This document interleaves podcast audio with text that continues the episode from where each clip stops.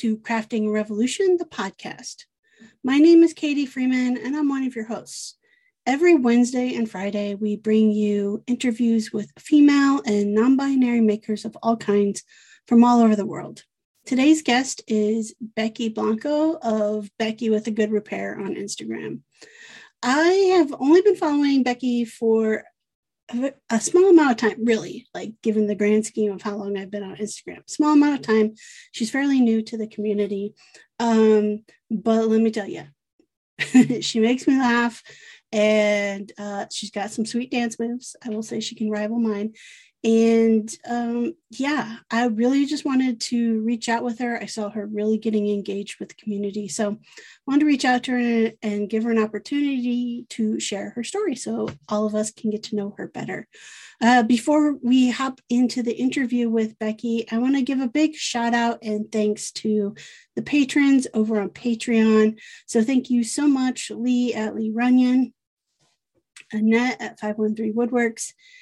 Katie Thompson, Women of Woodworking, Kevin, Lefty's Woodshop, Christy, Twisted Twine, Jeremy, Jeremy Spees, Sammy, Go Sammy Lee, Rachel, Moody Makes, Bonnie, Tool Mom Bonnie, toolmomstore.com, Laura, Oakley Soap Company, Brandy, Studio, Obey, Lee, The Rainbow Carver, Ellen, Little Bear Furniture, Ethan, Ethan Carter Designs.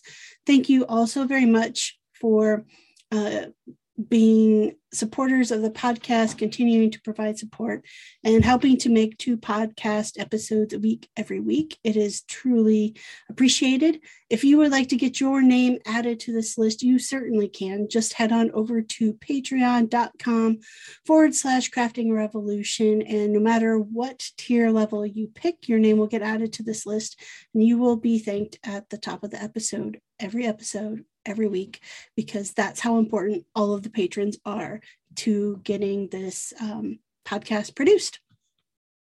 So let's head on into the interview with Becky Blanco of Becky with the Good Repair.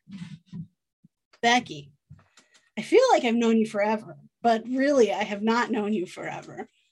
So I'm, but I'm going to start with I asked my guests to introduce themselves. So Ooh do that for me. Ooh. All right, my name is Becky at Becky with the Good Repair. I feel like my name has always been a song. Like when I was growing up, it was, oh my God, look, Becky, look at her butt, right? And then like Becky with the Good, it was always some sort of explicit song. So I felt like I needed to lean into that. So, um, but I am Becky. Uh, I have this like Instagram page where I just kind of like live my life and make things, which is pretty cool. Um, and that's where I know you from. And it's funny how we feel like we know these people on the internet and they're like, they're our buddies. And the reality right. is like, we only see them through this Instagram filter, which is yeah. like not their whole life. Um, but yeah, I'm super stoked to just get to like hang and let's chat it up. Mm, that's right. Okay. So here's the broad question that I always start with. Okay. What is the story of Becky from baby Becky to what you do now. Like, where'd you grow up? Like, oh man, this is like a six-hour podcast, right? This is a this is a marathon, 48 hour. Um, the story of Becky. Oh man. Um, all right. Well, Miami, born and raised. Both my parents are Cuban immigrants. So um, that's like a big part of my story is just my like Hispanic culture and growing mm-hmm. up with a Cuban amazing food. And my parents own a Cuban restaurant, so that just food and that uh, Cuban culture was just like a huge part of my life. Um, grew up in a really conservative Christian home. As an openly queer woman, um, I, my wife and I have been married about a year now. Um, this was a, a, really tricky transition for uh, me to navigate and then for my parents to um, kind of brace themselves for impact. Uh, this was definitely a little bit of an Armageddon for them, um, but they're they're figuring it out. They're figuring it out. I think they're uh, trying at the end of the day to show me love, whatever way that uh, makes sense for them.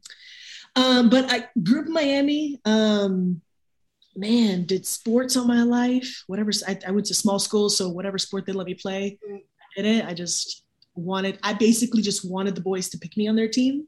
It didn't, it didn't happen, but I just I just wanted to be like better than some of the. You know what I mean? Yes. Um. So yeah, I played volleyball in college, and uh, oh man, that's where I figured out that I was super gay for sure was in college. Wasn't an indicator before that? Like I just so I also grew up like Christian, right? And like right. my faith was a huge part of my life. And the reality right. is I grew up with these like blinders and I didn't I think the idea of like a gay Christian like wasn't a thing. Like it just it didn't make any sense to me. I didn't know there was an option for me. I think okay, you know how people say like I would have never like I didn't choose this. I would have never wished to be gay. Like that's like a mantra for like a lot of people. But I think like for me, honestly, it was like the opposite. Like I wished that I was allowed to be gay. Like I wished that was an option for me. But for me, I knew that that meant like pushing against everything that I hold that I held true. Mm-hmm. Uh, so I had to suck it up and do you know that was that was my battle to that was my cross to bear. Yes. Just, just so sad right? I say that like laughing but it's like just so sad. I wish i i wish i just had an awesome queer woodworker in my life as a kid right? Like that would have been dope if i would have at least known that person. I probably did have one but i just didn't know. Right. Um, i was gonna say i grew up like super conservative christian too. I grew up lutheran and like not the like we love you even though you're gay Lutheran. The like the, as conservative as conservative as you can get Lutheran.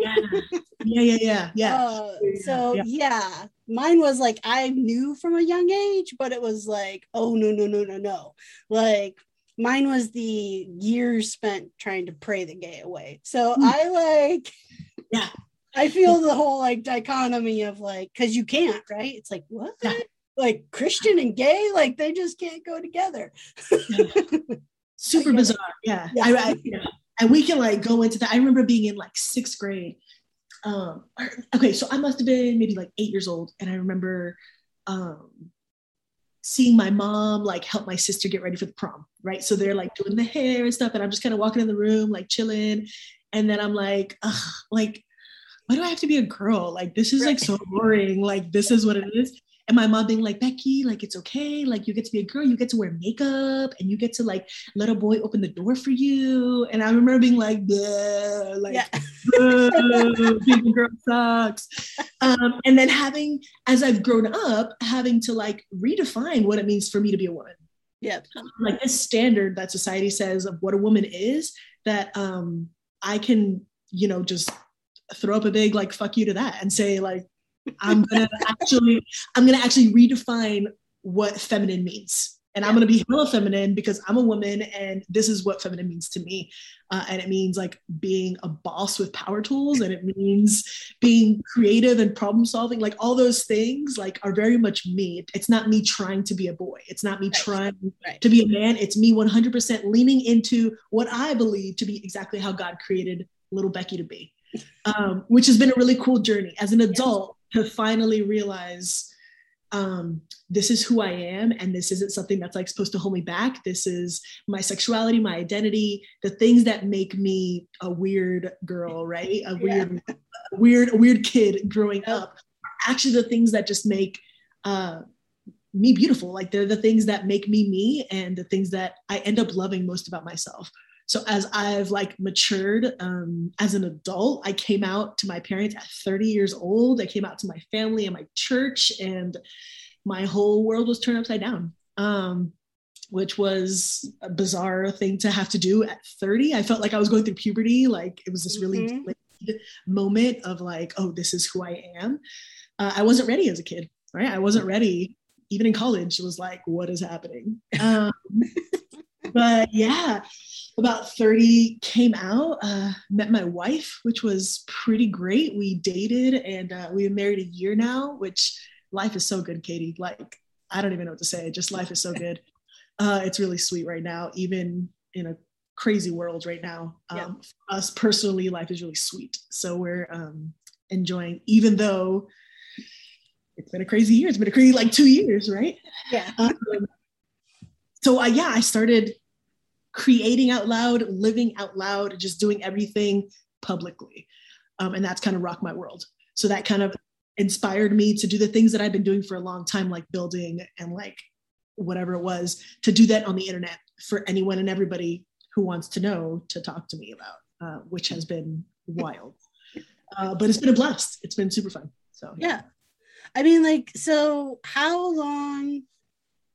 I'll start with the first question being like, how long have you had Becky with the Good Repair like on Instagram? Like, how long has that been a thing? Yeah, uh, June, I believe. I okay. so, Okay. what, Yeah. six like five months. Yeah, not too long. Yeah. Um, but yeah, I, I remember we bought our house in April. Um, and uh, my wife took a trip to Turkey for a few weeks. And while she was gone, I remember being like, I'm going to buy a miter saw. And I'm, she will never know. and, and genuinely having this moment of like, I'm holding a chainsaw. There's nobody home. Nobody knows I'm using this. Like, maybe this isn't the best life choice ever. So, like, putting down the chainsaw, yeah. you know, I'm going to rethink this. And when she comes home, we're going to have some good conversations about how I can safely uh, do these projects um, so that I'm not doing them in, in secret or Yeah, when yeah. she's out of town. So, uh, yeah, that I think her being away caused me to be like, how how am I filling my time and what's bringing me joy, and uh, and definitely just doing things myself. Um, I'm not the kind of person that I want to take apart a clock and like figure out how it works. Like that's not that's just not how I tick. And I know there's a lot of people that really like love to figure things out. I'm more like,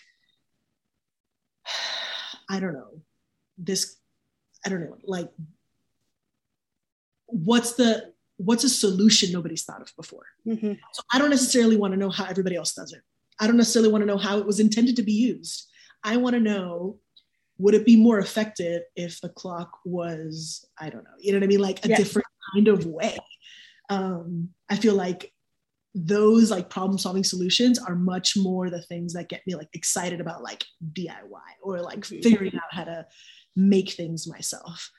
Um, so that's the kind of like DIY world I want to live in. I'm still figuring it out. Mhm. Pretty to the Instagram world in this like particular account. Yeah. yeah. So I mean, it sounds like, but okay. So you started about six months ago with with the Instagram, but have you been like kind of DIY making for a while? So like power tools, like not really. I would say power Okay. tools maybe like a year. And I want to say power tools is really where I've realized that like life is good here, like in the power Mhm. tool. Like this is where I want to be. Um, but for a long time, I would say I, I'm just, I want to say I just tick differently. So Mhm. I, the way I see the world and the world's problems and wanting to fix them has been different. So I think I've been a creator or a problem solver like always.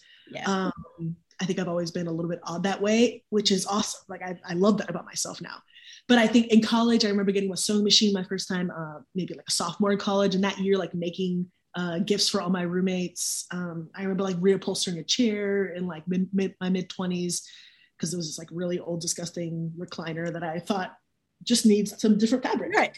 like hammering in the middle of the night. So like everything I did was always um on like the like low budget like hammer and like thumbtacks and we're Yeah. gonna make this work and now having the resources and having the right tools and realizing like oh i can actually do things at a caliber of what i would buy in a store or what i would pay somebody else to do like oh let's make let's make shit happen like Mhm. let's go ahead and like really repair this window and not just like duct tape it. You know what I mean? Like let's Yeah. actually learn how the pros do it and how do I make it happen as well. So that's been like super fun. And I think that's been like the journey of like the Becky with the Repair for Yeah. Did you come to Instagram? Do you feel like you came to Instagram to share more or to like immerse in like this maker community and like learn from it? No. Okay. So I started this account. It's so funny. So I had done these like, I, I had gone a little crazy for like two weeks. So my wife was out of town in Turkey.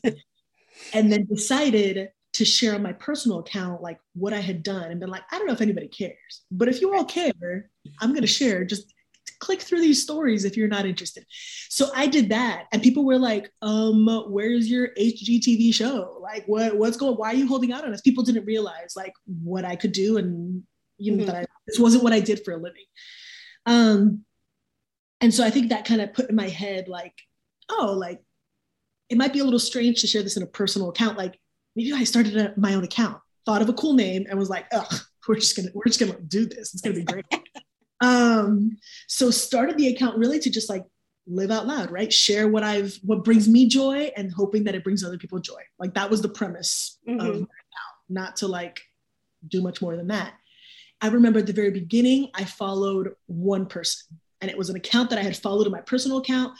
I thought this maker was this awesome woman that like killed it in what she did. And I thought like, I'm going to follow this person. That person happened to go to this big conference called Haven. Mm-hmm. Haven conference, that person shared like 20 other people. They're all talking about networking and getting to know other makers. And I remember thinking like, I think I'm doing this wrong.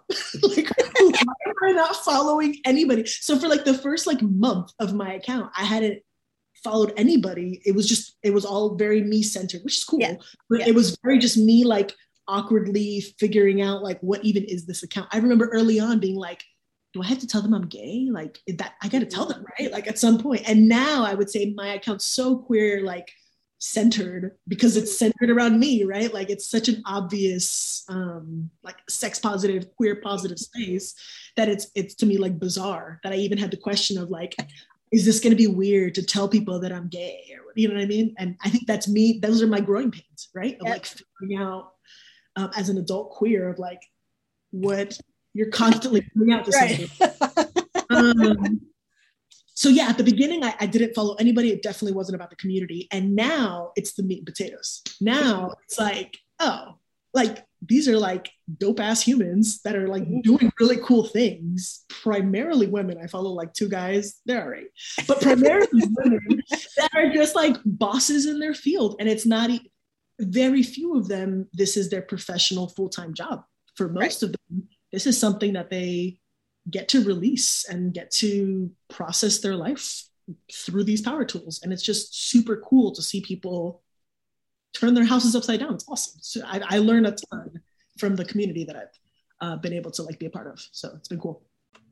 Hey makers. So today's podcast episode is sponsored in part by Alicia Van Osdal, who is the owner of Basil Blue Design Company. Alicia is a maker of all things, really. Her focus is on beautiful craftsmanship through woodworking, repurposing, refinishing, art, and sculpture. Her background includes 30 years of graphic design, logos, and branding. If you have an idea or concept that and need a creative solution or graphic design, you can email Alicia directly at Alicia, and that is A L I C I A at basilblue.com or you can visit her website at www.basilblue.com. And fun fact uh, Alicia actually designed the logo for Crafting Revolution. So that is an example of the impeccable work you can expect if that is something you are in the market for. So be sure to look up Alicia again at her website, basilblue.com. All right, let's get back into the action. Yeah. I would say, like, I think you went through your growing pains much quicker than I did. I feel like my first like year. Oh yeah. That I've been that I was on Instagram because so the reality is like so the my Freeman Furnishings is almost five years old. It will be five years old in January. So um I started maybe like a month or two. Like after that, I got like an Instagram. But before that, I didn't even have a personal Instagram mm. because so I'm five years older than you, that which seems like we talk about this in the queer community, like micro generations that happen in, especially when you start about talking about when social media like came on the scene. So right when I like left college, Facebook was just a thing. Like yeah just happening. it was yeah, not. That was, that was, my freshman year. My freshman yes. year of college was like the iPhone and Facebook, or like, yes. you know, all these things right. that it was like, what is exactly. happening? exactly. Race for impact. This is a big deal. Yeah. So I had Facebook because that's like, you know, I'd post pictures of my kids and that's like how I kept tabs on like family and stuff like that but I didn't have an Instagram. And I have I have two younger sisters that are twins. They're 23 now. So they would have been 18 when I started my business. And they were like, you have to get Instagram, Katie. And I was like, I why? Like yeah. I'm like, why? I don't understand it. Like I can put like, pictures on Facebook. So uh, exactly. It's like, why do I need to do this? And they're like, you just have to. I was like, fine. So like, I mean, for like at least the first six months, I was posting with no hashtags. And I wasn't like, I think I might have been following like like you said, like one other like woodworker. Other like I wasn't going out and following people. Actually, I think I was like following whoever recommended because they were Facebook friends. Like, you know what I mean? Like, I didn't, like, I had no knowledge of it. And it took a while to be like, oh. And so I, because I think going into it, like, I was going into it as a business. And so I was like, well, I should only be sharing out, right? I'm like trying to get people to see my shit, to buy my shit. Like, yeah. that's why I'm here. that is all the reason I'm here. Yeah. And, now i mean you can scroll all the way back to the beginning and see like yes i'm posting more like finished you know yeah. product photos now i hardly ever post a finished product photo in fact that's like the most common complaint i'll get is like you share all the progress process but you never show what it looks like when it's done what are you making yes oh, that's awesome.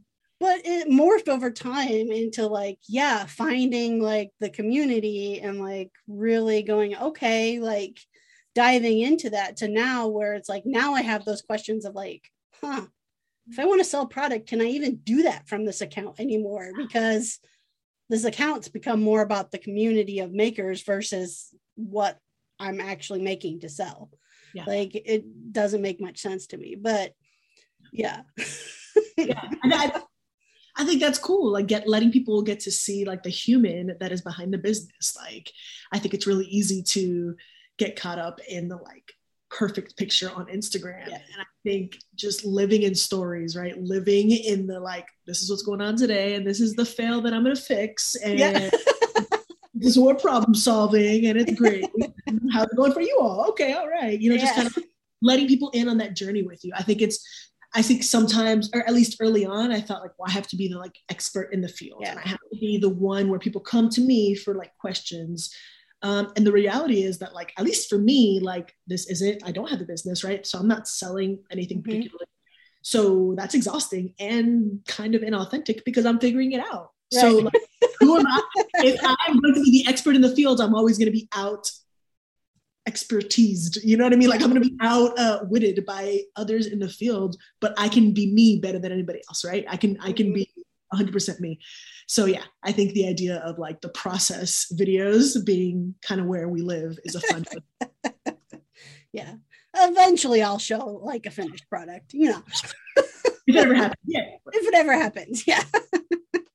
Um and then the the queer bit i mean i'm like i'm proud that you kind of dove in quickly. Like I waited a few years before I like came out on Instagram. Um I won't say I was ever like inauthentic, but I I played the pronoun game and I like walked, you know, the thin line and like because I was so worried, especially in the woodworking world, like it being predominantly like male and cishet male um i'm i'm gonna say there was like there wasn't fear there of like losing followers because in the grand scheme of it it's like i don't really care yeah. how many followers i have it was like legit fear of like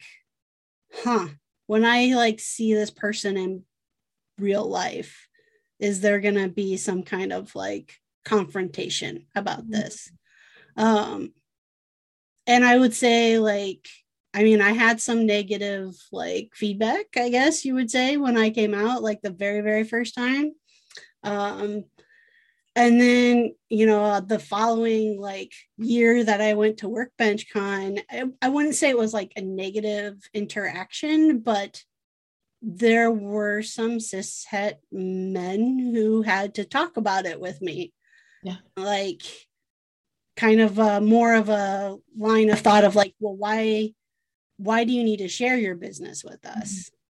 Mm-hmm. And kind of being like because there's other queer people out there who need to know that there's queer people in this space. like this actually isn't about you. It's about the people who don't identify as you. visibility portion, yeah, it's like Yeah. huge. I think. Oh man, yeah, it's it's a it's a hard conversation to understand when you're not on the inside, right? As an outsider looking in, somebody who maybe isn't exposed to a lot of queer people in their life. Um, I try to like empathize, but the reality is like it shouldn't be my job, right? To like, Right. I, you know what I mean? Like, I think because there's this stigma of feeling closeted, right? A Mhm. lot of times the reaction, eh, at least for me, has been like, I'm just going to unapologetically live my life. And if Mhm. that offends or if that um, is uncomfortable, it's better that you know that now. Yep. Uh, better that you, if it's not for you, then this just isn't the account for you. And Right. you can just keep on moving. Um, I would imagine that like your shoes of having to like redefine or like figure out like how do I like seamlessly transition this that yeah that would have been a shitty mm-hmm. conversation with people. And that, that's like super unfortunate. I think it's unfortunate that like I don't know that people feel like they need to have that conversation with you of like why like it's your account and you can do whatever you want and like what do you mean why? Like you don't have to do it you don't Right. have to pay you know you like you know what I mean like do whatever you want Right. so why try to narrate what I'm doing in my account Yeah. I, I know that for me, um, since I've been out, every time I uh, am doing a video, my wife like comes in the background or something like that. It, it spurs conversations. It spurs conversations in like in the DMs. People will reach out to me and say, you know, really kind things. Sometimes, sometimes kind of passive aggressive things, but for the most part, the people that are there for me are uh, are for me, right? Mhm. so they're excited and i'll get a lot of comments that like oh I, my nephew is queer or Right.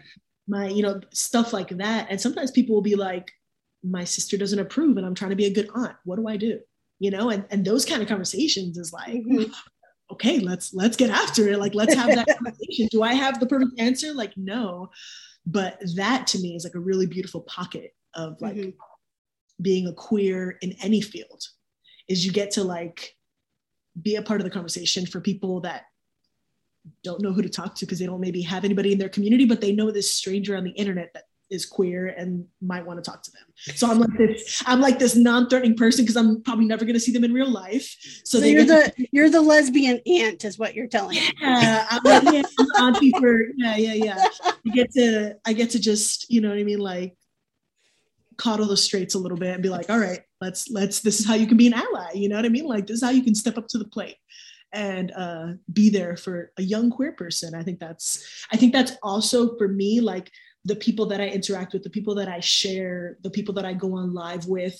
Like for me, those people have to be affirming. Like it just like it's a no-brainer. Like um, and there's people that I wanted to um, to like invite into the community and like do a collaborate with somehow and realize like our values don't really line up and like if i put somebody at the like on a square on my page that is um that a queer might see me and be like oh cool becky's vetted that person ooh let's check them out and then realize later on uh wait that person's actually gonna like look at Mhm. it a certain way or maybe make it's just it's not uh i just can't Yep. do it Yep. um that's it is what it is that's just Yes. like that's that's the line that i've had to draw which is hard because you don't want to like at least for me i don't want to be that person that's like well if you're not for me then get off my page but the reality is like get off my page like i i can't But I, I mean, and I've said this in other podcast episodes, we have a right to create a safe space for ourselves. Yeah. Absolutely have that right. So I'm kind of done apologizing. and um because I mean like my real my lived reality and your lived reality is very different from a cishet white male. Like it, it just is. like they can't even comprehend. I mean, I remember being like in real life going to a class, like I was going to a class for my profession and I'm in a class this room and like just having conversation over lunch, right? And like I was I like they knew that I am queer in this room and like having a conversation about like when my wife and I moved back to Iowa from California, like we specifically were like had the conversation that well we're going to live in the Iowa City area because it has the largest queer population in the state and we want our kids to be able to go to school where there's potential for them not to be the only kids to have same-sex parents. Like that being a thought process and this woman just being like oh my like that's something you have to think about? Like i've never even had to like have that conversation. Or like when you know i talk about my wife and i having kids and then the question you know comes up okay well did you adopt or or you know did you give birth? Gave birth. Did you both give birth or just you? I did. Okay did you do a donor? Did you know them? Like i'm like did i do i come to your heterosexual like space and be like what position were you in when you this child we were we were shopping for our wedding rings. Uh, we had been we were engaged, and we were like, okay, we're gonna get the wedding bands. We went to the shop, yeah, and the lady was like, oh, congratulations! Oh, I like super like, oh, yeah, you guys are great. And they'd be like, have you thought about kids? Like, would you adopt? Would you whatever? And me being honestly feeling like, do you ask your heterosexual couples that are looking for a wedding band? Right. This isn't babies are us. This isn't no. like a wedding band what position they're going to use. Are they going to use in vitro? Are they planning to adopt? Are they? It's none of your fucking business. And why in your mind? Just because in your mind, it's like I wonder how they have sex. I wonder yep. how they're thinking. how could how could they fit into my norm? Because they have to want kids. Because they have to like be right. thinking eat sperm. Obviously, they're incomplete. Right. So how are they going to? Like, your mind goes in a weird place and you don't realize it, right? They're just trying to maybe start conversation or something. Um, but yeah unfortunate unfortunate that that feels like such a to me that's one of those taboos that's like yeah, stop asking queer people how they're gonna have kids. Just stop. It's none of your business. None of your business. I know. Or it goes even you know it usually goes further because it's like well we used a donor. Oh did you use the same donor for both kids? Yes they are full siblings just the whole like this you know conversation um though I will say those conversations has taught me a lot in just like how I have conversations with other women, um, specifically around kids. Like if I meet women, you know, who are like older than myself and, you know, straight women who are older than myself and like have no kids. Yeah. I never like interject like, oh, you didn't try, or mm. you just maybe couldn't have any, or like, because who knows, maybe they just didn't want them.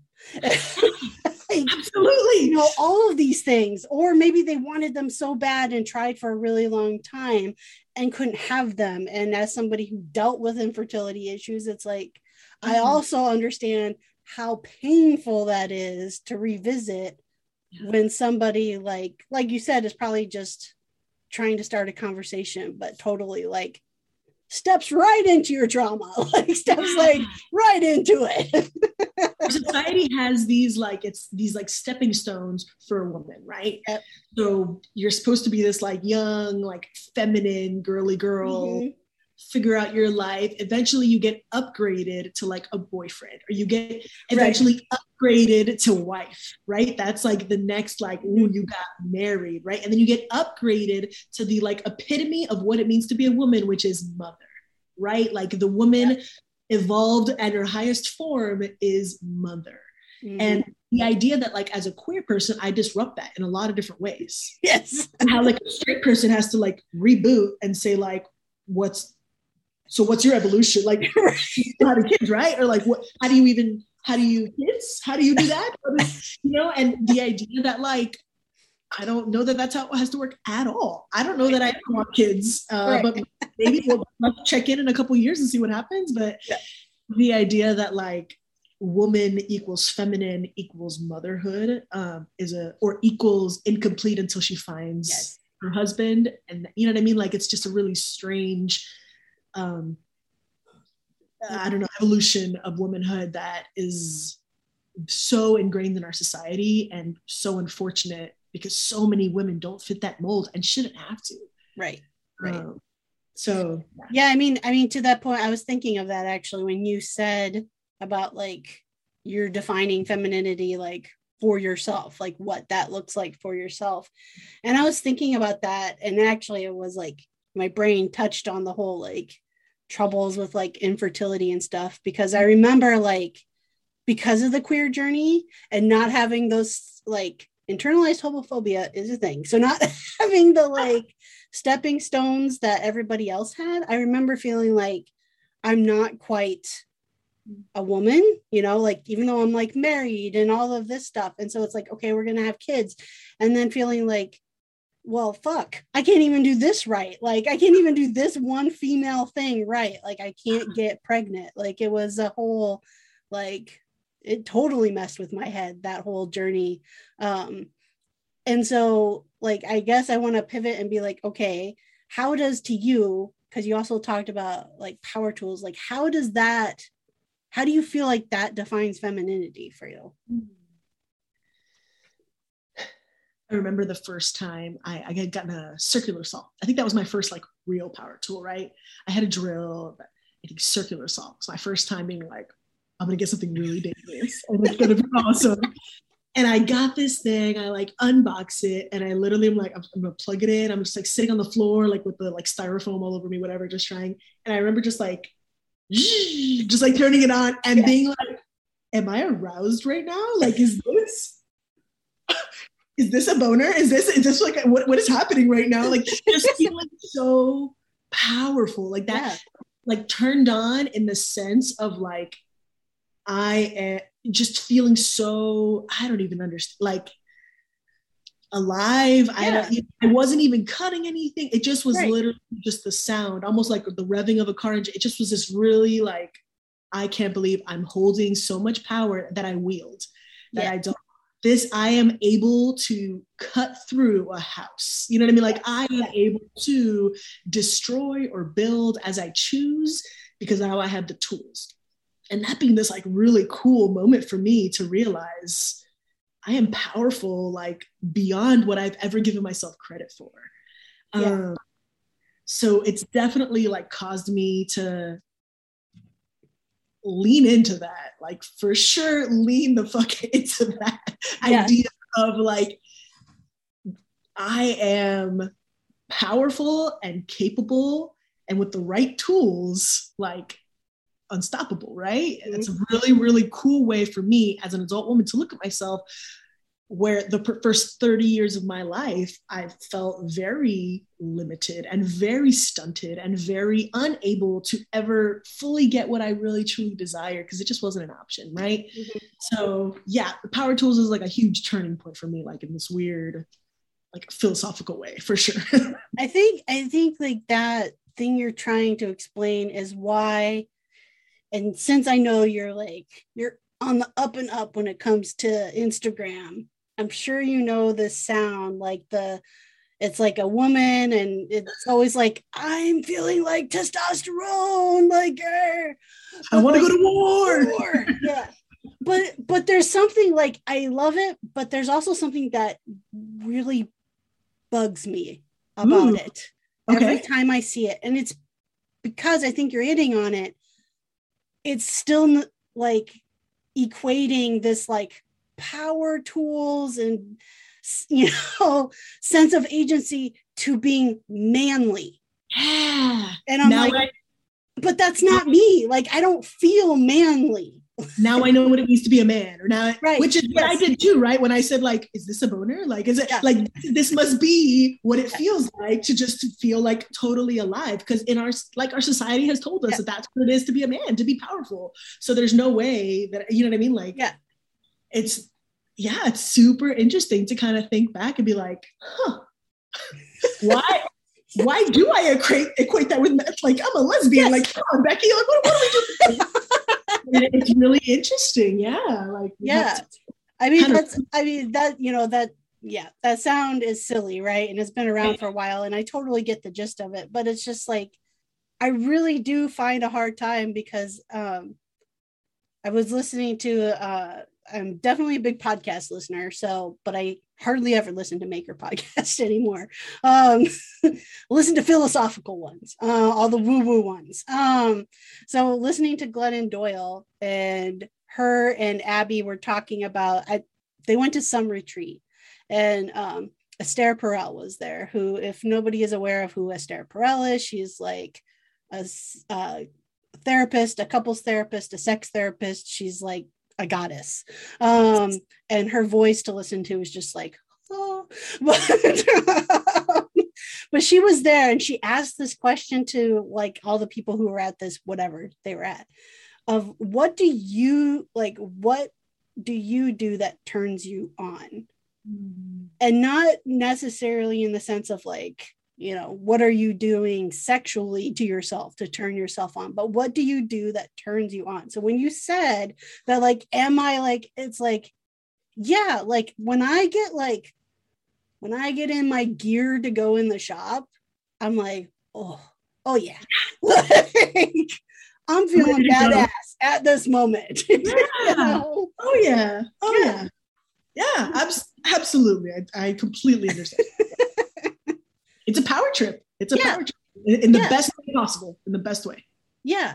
So I think uh I would think that most of the women or you know women identifying makers that we chat with in this space like probably feel very similar in that way how do you think we start flipping the script though from like we're badass because we're taking power that's normally manly to mm-hmm. we're badass because we're claiming like our femininity in this space. Mm. Man, that's good stuff. I have no freaking idea, man. I have no idea. I want to give some great answer about what Damn it. I was hoping you had the answer back. Oh, Come on. Yeah. Stick it with me. It's it's right on the tip of my tongue.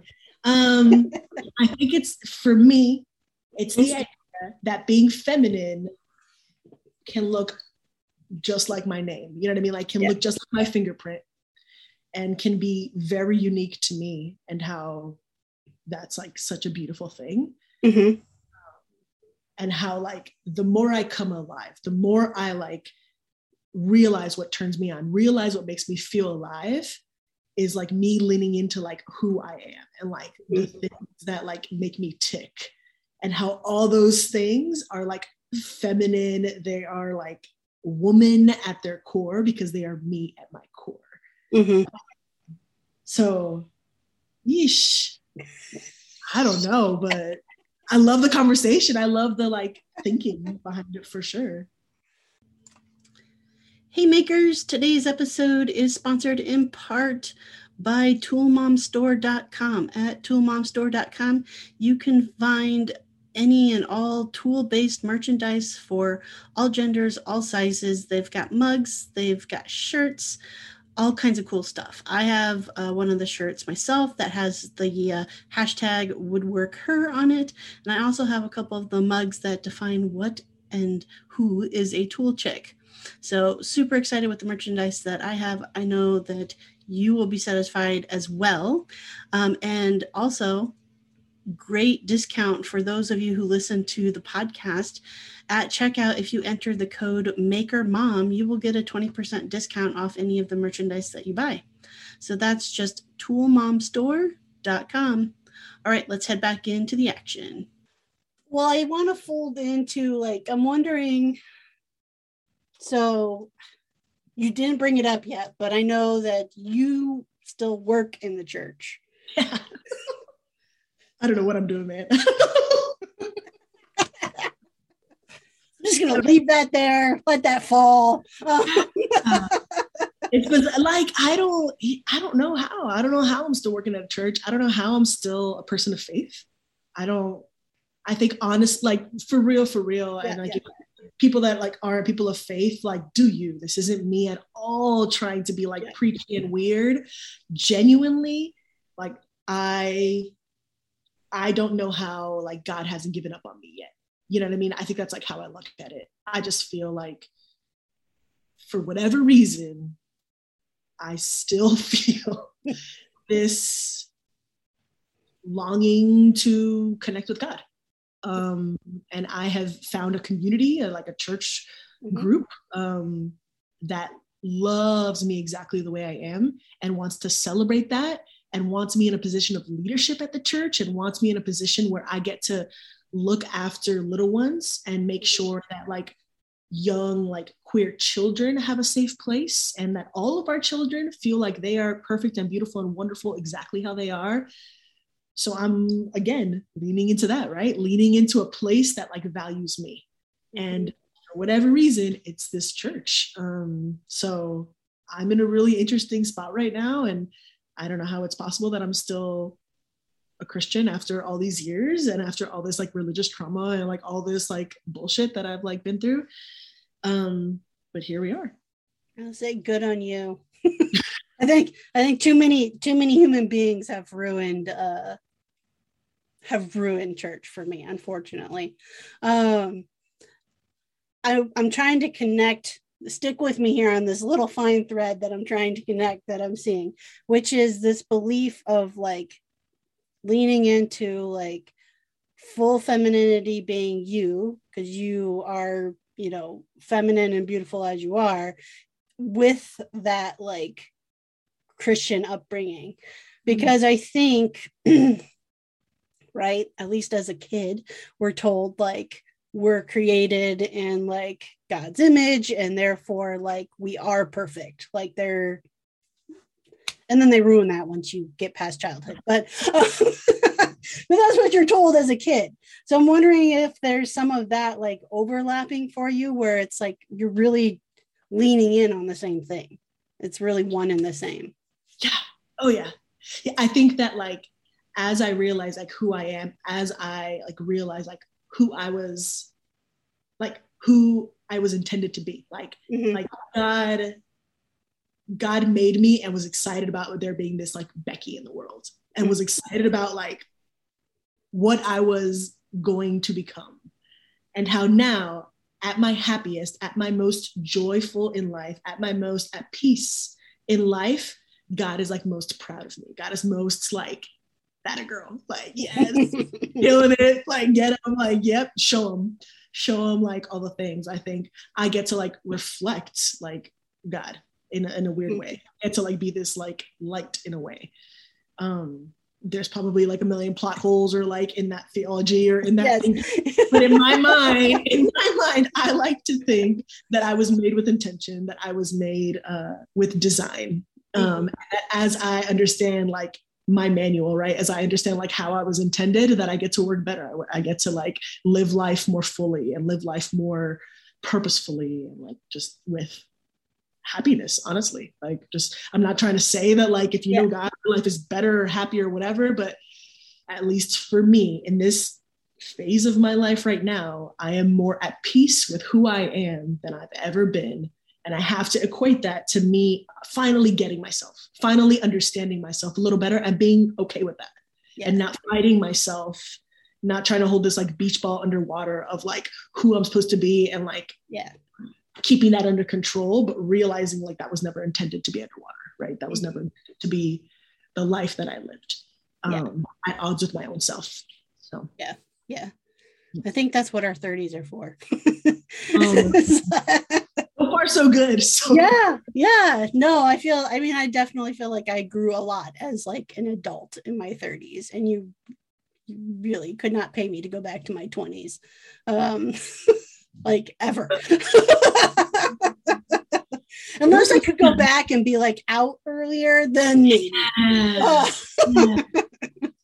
but yeah, I'm a. Uh, I'm also realizing like you are kind of intentionally stepping into places that put you at odds in many communities. And mm-hmm. what I mean by that is um, being one being gay and Christian puts you at odds in both the Christian and the gay community. Yeah. and then being Cuban American female in the like DIY woodworking space, which is making you know some more strides in the right direction uh, at least maybe more gender equality strides but still there are not a lot of people of yep. uh, color in that space you know or are not represented in that yep. space. I'm not going to say people of color don't do that. I'm just saying they're not represented. So like you're putting yourself like in this huge intersection of all of these things. Yeah how do you keep from like losing your mind of like standing that ground? Imploding yes. Breathing into a paper bag. Yes. I think i think a, a, a, core value for me is that i'm a disruptor. I think I, I love i love to go against the grain. And again as i've like come into my own realizing that uh, part of like who i am is to be a disruptor and that that's like a really fun thing it obviously is probably really annoying to people that I disrupt, but um, my wife is not on this podcast, so we're just going to say it's a great thing and it's wonderful and uh, it serves me well. Um, oh, I think it's a blast. I think I think at least right now it yeah. gets to me. You know what I mean? Like in a couple of years, I might say, well, these are the boundaries I've set in place, and this is kind of how I've managed to make this a long term thing. Again, I've only done this for five or six months, so like, who am I to say that I've like cornered the market on like being a healthy DIYer that's at odds with everybody that they talk to. Um, every community that I want to identify with is actually a little bit like, eh. um, but right now it gets to be fun. I get to like walk into the room and be like, oh, oh, I didn't know that about you. like, oh, that changes what I thought. You know, I get to be a little, I get to be the underdog in a, in a really cool way. Um, and prove people wrong, which I think is also a blast. And I think that's also like a really fun part about being a woman realizing like her power mm-hmm. is getting to like say like okay let me show you an underdog let me like yeah. show you what i can do so yeah i want to talk a bit about physical space yeah. have you entered any like physical making or woodworking spaces outside of your own no. So I want to say no. Um, because this is something, as far as power tools are related, I uh, picked up during quarantine, right? Mm-hmm. I picked up in the past a little bit. Right. So I, I, don't really have a social community outside of the internet that is like a, a yeah. maker space, which is pretty shitty because it's like I have all these cool people that I know that like are in different time zones and right these are cool people and I want to hang out for Halloween. What are we, what, are we going to go to a party or not? Like, what's, what's going on? Um, and the idea that like, that's, those aren't, you know, they're not really here in Raleigh. Like yeah. they're, we don't get to hang um, is totally a bummer. Um, so I would love to one day go to WorkbenchCon. I would love to one day, you know, get to like step foot in those physical spaces. At the same time, maybe I do get to like hide a little bit behind a screen and at a safe distance be a disruptor right mm-hmm. get to do it on my terms and in my way um, on my stories and do that in a really safe place which i think there's some value to that as well but um yeah i haven't really stepped into a lot of like communal spaces where everybody would like turn ahead i want to say like walking into like my hardware store uh, yeah, yeah. often gets to be a very like male dominated yeah. heteronormative space where uh, I get to ask questions and stuff. I think, unfortunately, I typically will play the damsel in distress in order to get the help that I need.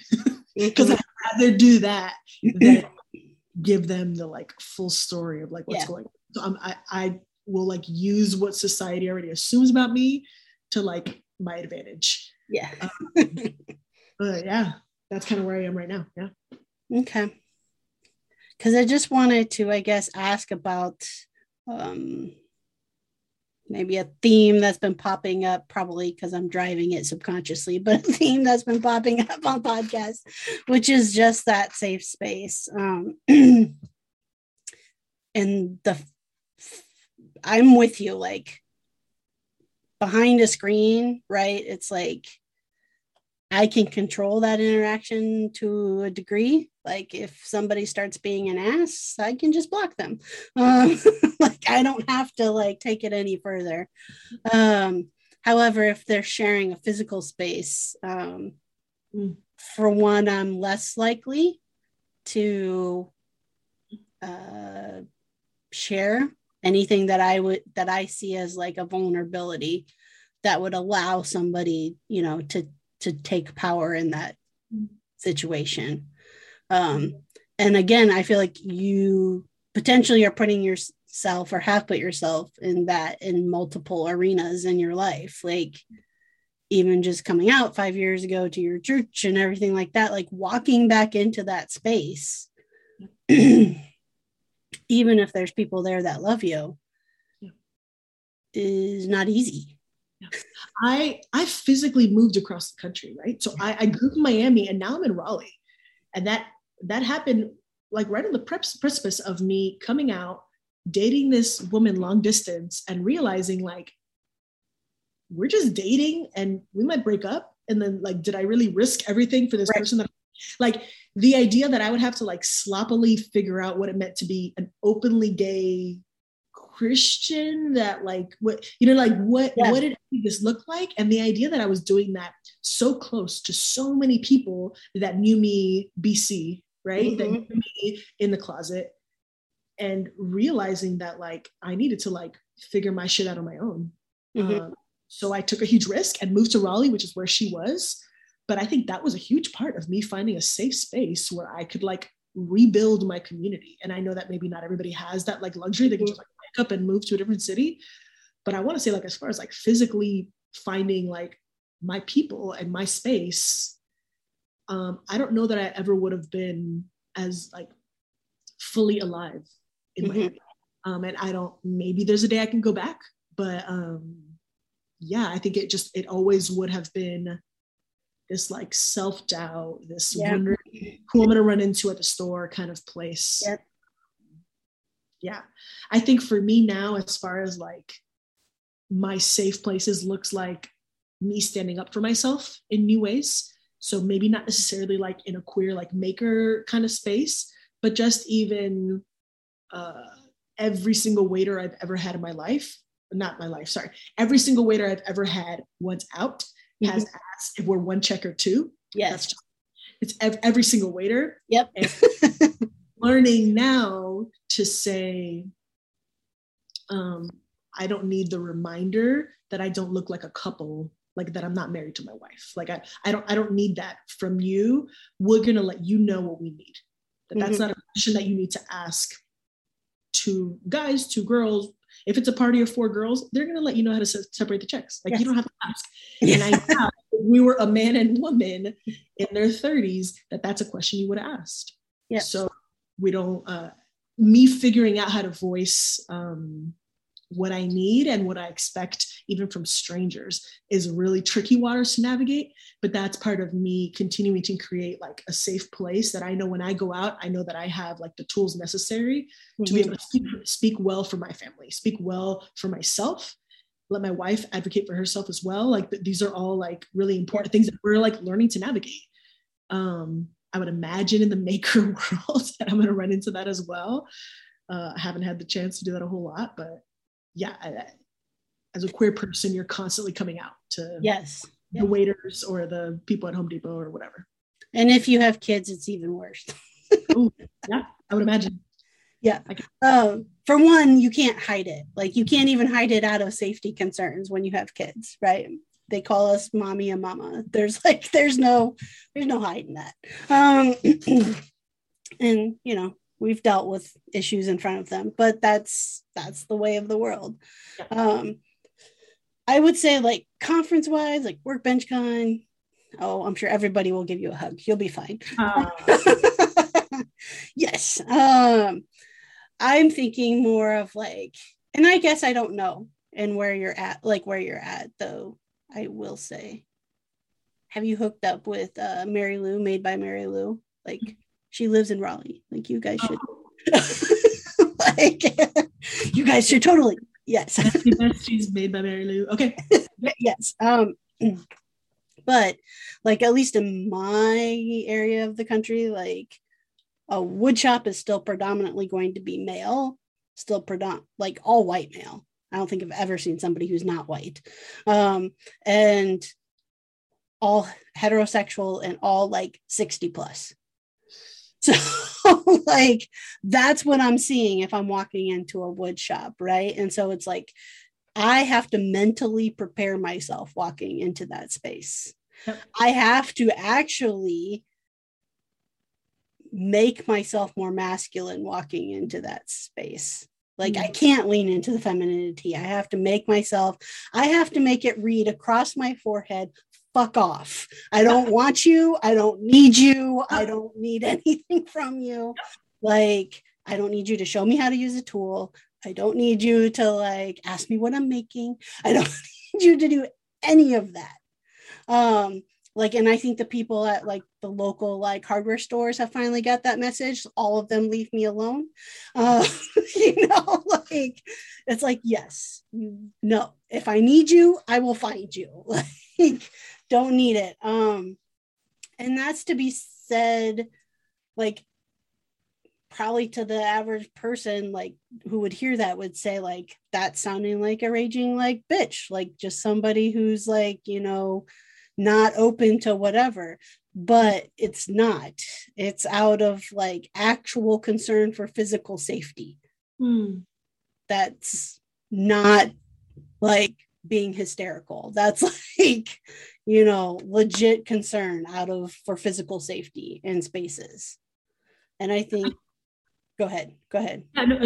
I think being able to like voice or communicate however that is to be able to communicate what you need walking into a space i think shouldn't be seen as you being unrealistic or hysterical or like a bitch or anything like that. Like it's unfortunate that that's seen that way. But yeah i think you should absolutely be able to have a big fuck off sign like for that to be very clear for you to be able to send yeah. those signals in a way that is understandable to the like men that are in that space yeah. that, like oh i better be weary. Like good. Yes. Yes. you should, yes. you should be. You know what i mean? Like that's yes. It's like the question of like why do motorcycles like have such like rev like such loud engines? And it's are they just being jerks? And they're so rude with their loud engines. And it's mostly so other cars know that they're there and they don't get hit. And they right. don't die right, right. Like they want they want the cars because they because they could get hit very yes. easily. Yeah so they put these giant extra pipes to make sure they're super loud so everybody knows right. that they're loud and they don't get hit this is our equivalent this is like yeah. our version of hey, I'm here, everybody. Okay, all right. Look alive, people. Everybody play cool because I don't That's right. Yeah, absolutely. Yeah. Um, and on that note, we're like at the end of our time together. I have thoroughly enjoyed this conversation. Um, thank, and I want to give you another chance to let people know how they can find you and follow along with you. Yeah, no, it's been a blast for sure. Uh, chatting it up and just kind of getting to talk through all the things. But yeah, my name is Becky. I'm at Becky with the Good Repair on Instagram. That's where you can find me. Awesome. And thanks again for chatting with me today. Absolutely. Anytime. Okay, again, that was Becky Blanco with Becky with the Good Repair on Instagram. I'll include the links on how you can follow along with her in the show notes for today's episode. The places that you can find those is first check the description box of the episode on your podcast app that you're listening to me on right now. Then, if you happen to be watching this on YouTube, you can check the description down below. And lastly, you can head on over to freemanfurnishings.com forward slash podcast and find today's episode as well as all the past episodes um, including all the way back to the very beginning when it started as Maker Mop. So you can head on over there and find all the links and all the good stuff there. Please remember to follow along with the podcast over on Instagram at Crafting a Revolution. Um, and if you like today's episode, which there's no pressure to like today's episode, but if you like today's episode, uh, please make sure to subscribe, like, and follow so you get notified when there are new episodes. And if you're feeling extra generous, head on over to iTunes, Spotify, leave a five star review. That really helps us out. Um, a quick announcement to let you guys know that the last new episode is going to be Wednesday, December 22nd. And then there will be no new episodes for the rest of um, 2021. And we'll be back with brand new episodes January 5th, Wednesday, January 5th. So just to let you know, there's going to be a little bit of a break in there for holidays and kids being home and all that good stuff. Um, when I am not interviewing amazing people like Becky and uh, producing podcast episodes, you can make me, you can make me, you can find me designing and making furniture and home decor and power carving and dancing in my shop at freemanfurnishings.com and at Freeman Furnishings across all the social media platforms, especially Instagram and TikTok, where I'm the most active. So come on over at Freeman Furnishings, say hey. And uh, I'm always happy to see uh, people who listen to the podcast there. All right, so we're halfway through the week. I hope you're having a fantastic week so far. And as always, let's go craft a revolution.